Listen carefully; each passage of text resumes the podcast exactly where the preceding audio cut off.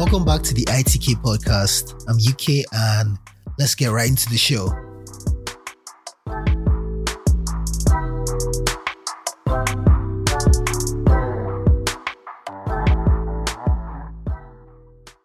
In what many have speculated to be either the greed of a corporate pharmaceutical giant or perhaps the willful disregard for human life, Pfizer were indicted in a legal scandal that led to an outright settlement and a blatant exposure of unethical behavior of unparalleled proportions, which unfortunately led to the loss of lives.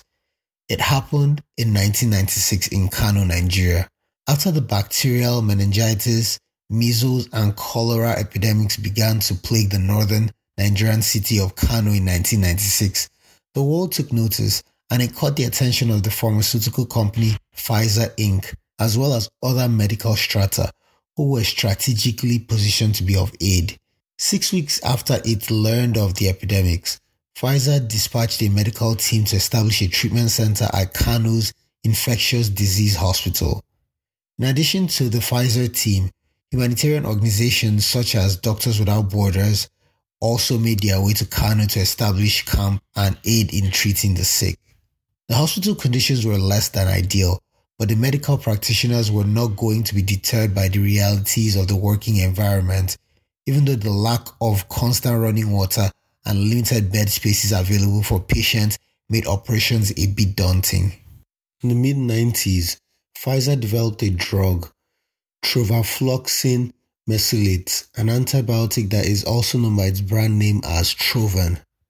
They projected that its annual sales could exceed one billion dollars a year, and they proceeded to conduct the largest drug testing program ever undertaken by enrolling thousands of participants in clinical tests. Prior animal testing, though, had indicated that Trojan might cause significant side effects in children, such as joint disease, abnormal cartilage growth, and liver damage, but human trials were carried out anyway. To test its new antibiotic, Pfizer treated one hundred children with Trovan, while treating another one hundred children with the regular anti-meningitis treatment, ceftriaxone.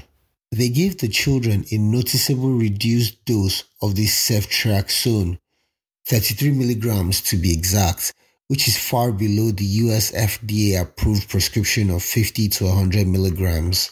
It's alleged this was done by them to skew their clinical tests in favor of Trovan to boost its market demand and their profits. Pfizer, however, claimed that the dose used was efficient, but later admitted after the fact that they indeed administered a reduced dosage to patients. Five children who were given Trovan died, as did six of those given the reduced dosage of ceftriaxone. To travel to Kano, Pfizer needed the U S Food and Drug Administration's authorization to export Trovan and approvals from the Nigerian government, as well as I D H Ethics Committee that would permit them to import Trovan to Kano. When the case was brought against Pfizer for the death of the children from their clinical trials, the lead investigator, Abdul Hamid Issa Dutse, discovered a letter of approval for human trials that was found out to be falsified. It was also alleged that the participants and their families were not told that they were part of a trial, and that Doctors Without Borders were offering the standard treatment in another part of the same building. After Pfizer acknowledged reducing the dose of the standard treatment administered to patients, they said it was done to minimize injection site pain, and that the mortality rates in both the Trovan and ceftriaxone arms of its trial were lower than those treated with chloramphenicol by Doctors Without Borders. But the explanation was not sufficient to stave off the indictments. Plaintiffs contended that Pfizer's sole purpose for traveling to Kano was to expedite the F D A's approval of Trovan to treat pediatric victims, because prior to Kano, only one child had ever been treated with Trovan, and even then, it was only after all other antibiotics failed. In response to plaintiffs' allegations, Pfizer filed a motion to dismiss, alleging that the plaintiffs failed to plead a violation of the law of nations because their actions did not fit the narrow exceptions when a private party could be held liable under the law of nations. The court denied the motion to dismiss on the grounds because The complaint satisfactorily alleged that Pfizer had worked with the Nigerian government, thereby Pfizer acted as a quote-unquote de facto state actor. Pfizer then sought dismissal on grounds of forum non-convenience. Forum non-convenience is a court's discretionary power to decline to exercise its jurisdiction where another court may more conveniently hear a case. Notwithstanding the plaintiff's claims that the Nigerian court system was corrupt and could not provide an adequate alternative forum, the court ultimately found that Nigeria did in fact provide an adequate alternative forum, and the Gilbert factors weighed in favor of transferring the case to Nigeria. Accordingly, the court granted the defendant's motion to dismiss this action on grounds of forum non-convenience, provided Pfizer consented to suit and acceptance of process in Nigeria. Pfizer waived possible statute of limitation problems and made their documents and employees available. They also agreed to return to the United States if Nigeria declined to accept jurisdiction. The Nigerian plaintiffs appealed the District Court's order of final judgment to the United States Court of Appeals for the Second Circuit. Pfizer cross-appealed denial of its motion to dismiss, and the Court of Appeals reviewed the forum non-convenience dismissal under the clear abuse of discretion standard. The Court of Appeals, however, revisited the court's analysis of the adequate alternative forum.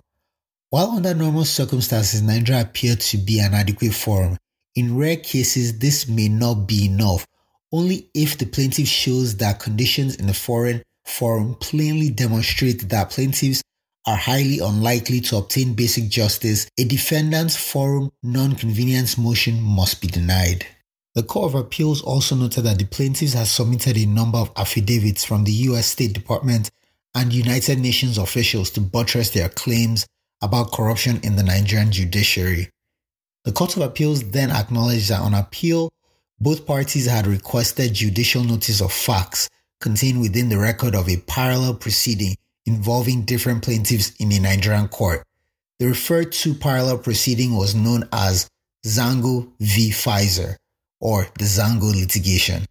The Zango litigation had also recently been dismissed in Nigeria. The court then declined to take judicial notice of the Zango litigation, instead opting to vacate the district court's dismissal on grounds of forum non-convenience and remanding the case back to the district court to consider the implications of the Zango litigation on its forum non-convenience analysis. For these reasons, the Court of Appeals vacated and remanded the case back to the District Court. The District Court's search for a proper review of the Zango litigation brought a direct response from the Court of Appeals holding, which questioned whether Nigeria was in fact an adequate alternative forum because the Zango litigation had ended in dismissal. It was then discovered that the plaintiffs had filed a notice of discontinuance based upon the Federal High Court having declined jurisdiction in this matter for personal reasons. The court also addressed the plaintiffs' allegations of corruption within the Nigerian judiciary. Even though the plaintiffs provided charges of corruption and circumstantial evidence at best, the court ultimately decided that the plaintiffs were unable to establish corruption and bias in the Zango litigation. They, however, found that dismissal of the case was actually as a result of the plaintiffs waiting endlessly for a new judge to replace Judge Hoborn, who had recused himself for personal reasons, which was a bit odd. But for these reasons, the district court again found that Nigeria provided an adequate alternative forum. Having set forth the relevant standard, the court evaluated whether Pfizer did in fact violate customary international law.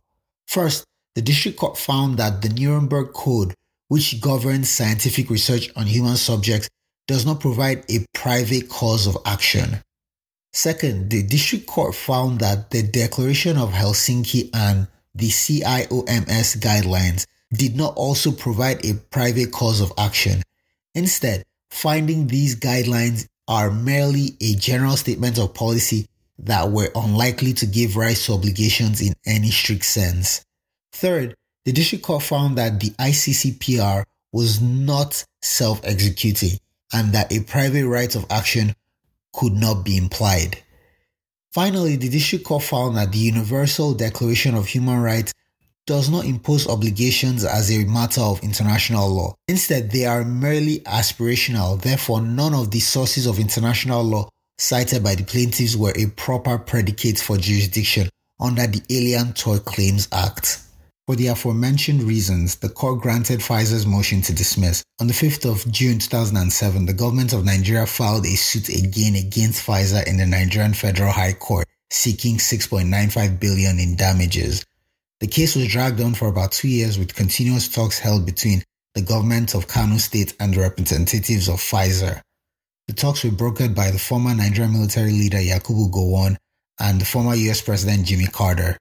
In February two thousand nine, after the United States Court of Appeals agreed to hear the case, both parties reached a settlement agreement, and they put the agreement to paper in a scheduled meeting in London where the representatives met. Amidst the agreement, an ominous air surrounded the entire case when the medical records of the victims of the nineteen ninety-six Pfizer Trovan clinical trial could not be found at the Kano State Ministry of Health, nor at the Infectious Diseases Hospital where the trials were conducted. According to the state's Attorney General and Commissioner for Justice, Barrister Aili Uma, the Nigerian delegates sent to Rome to sign the settlement had negotiated for an additional ten million dollars to be paid in addition to the publicized seventy-five million dollars settlement agreed with Pfizer. And it doesn't take a wizard to put together the connection between the extra ten million dollars and the vanishing of the patient's records.